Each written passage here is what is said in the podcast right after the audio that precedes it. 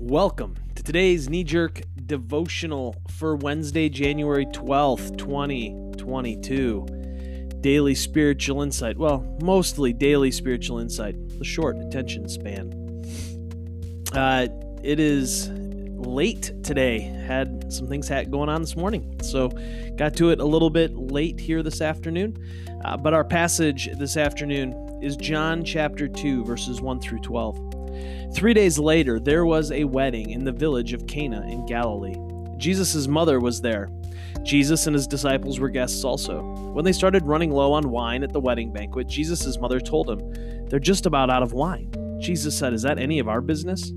Mother, yours or mine? This isn't my time. Don't push me. She went ahead anyway, telling the servants, Whatever he tells you, do it. Six stoneware pots were there, each used by the Jews for ritual washings. Each held 20 to 30 gallons. Jesus ordered the servants, Fill the pots with water, and they filled them to the brim.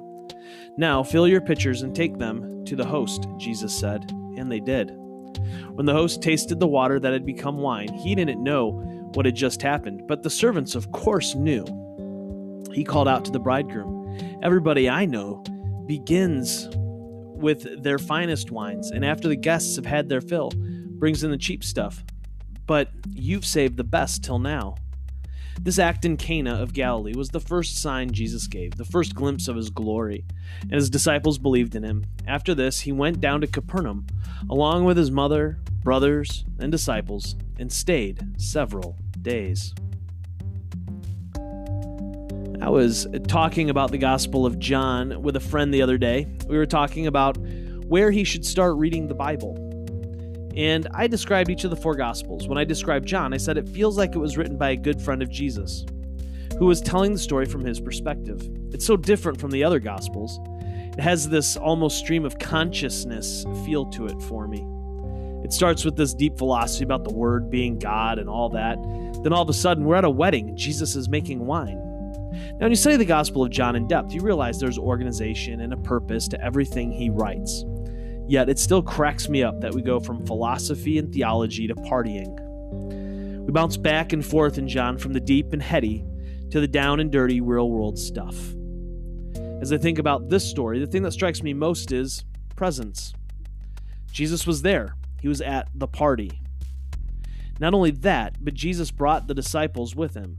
You would think that a wedding would be a bit below the divine Son of God, wouldn't you? I mean, doesn't Jesus have better things to be doing rather than chilling at a wedding reception? He could be healing some people or teaching his disciples about the mysteries of the universe. But no, he's at a wedding reception. This reception must have been a banger, too.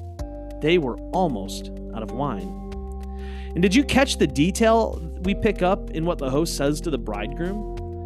Most people bring out cheap wine after everyone is drunk, but not this guy. He brings out the good stuff. This party was on point and it was not stopping. Jesus' mom, Mary, was going to make sure of it. But again, the heart of the story is presence. Jesus showed up at the wedding feast, he was there.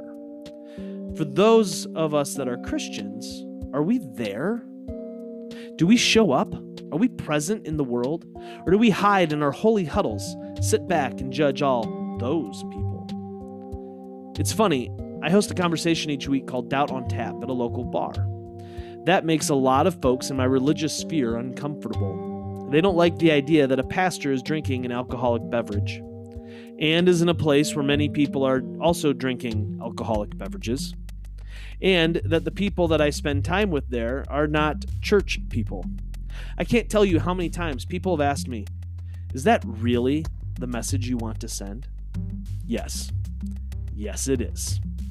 I am pretty sure that Jesus would be more likely to be found in our bars and pubs than in some of our churches. Does that make you uncomfortable? It's okay. It made the religious people of Jesus' day uncomfortable too. Now, what's your wedding feast? Where are you being invited as a guest? Go, show up, and be present. It's what Jesus would do. Until next time, love well, my friends.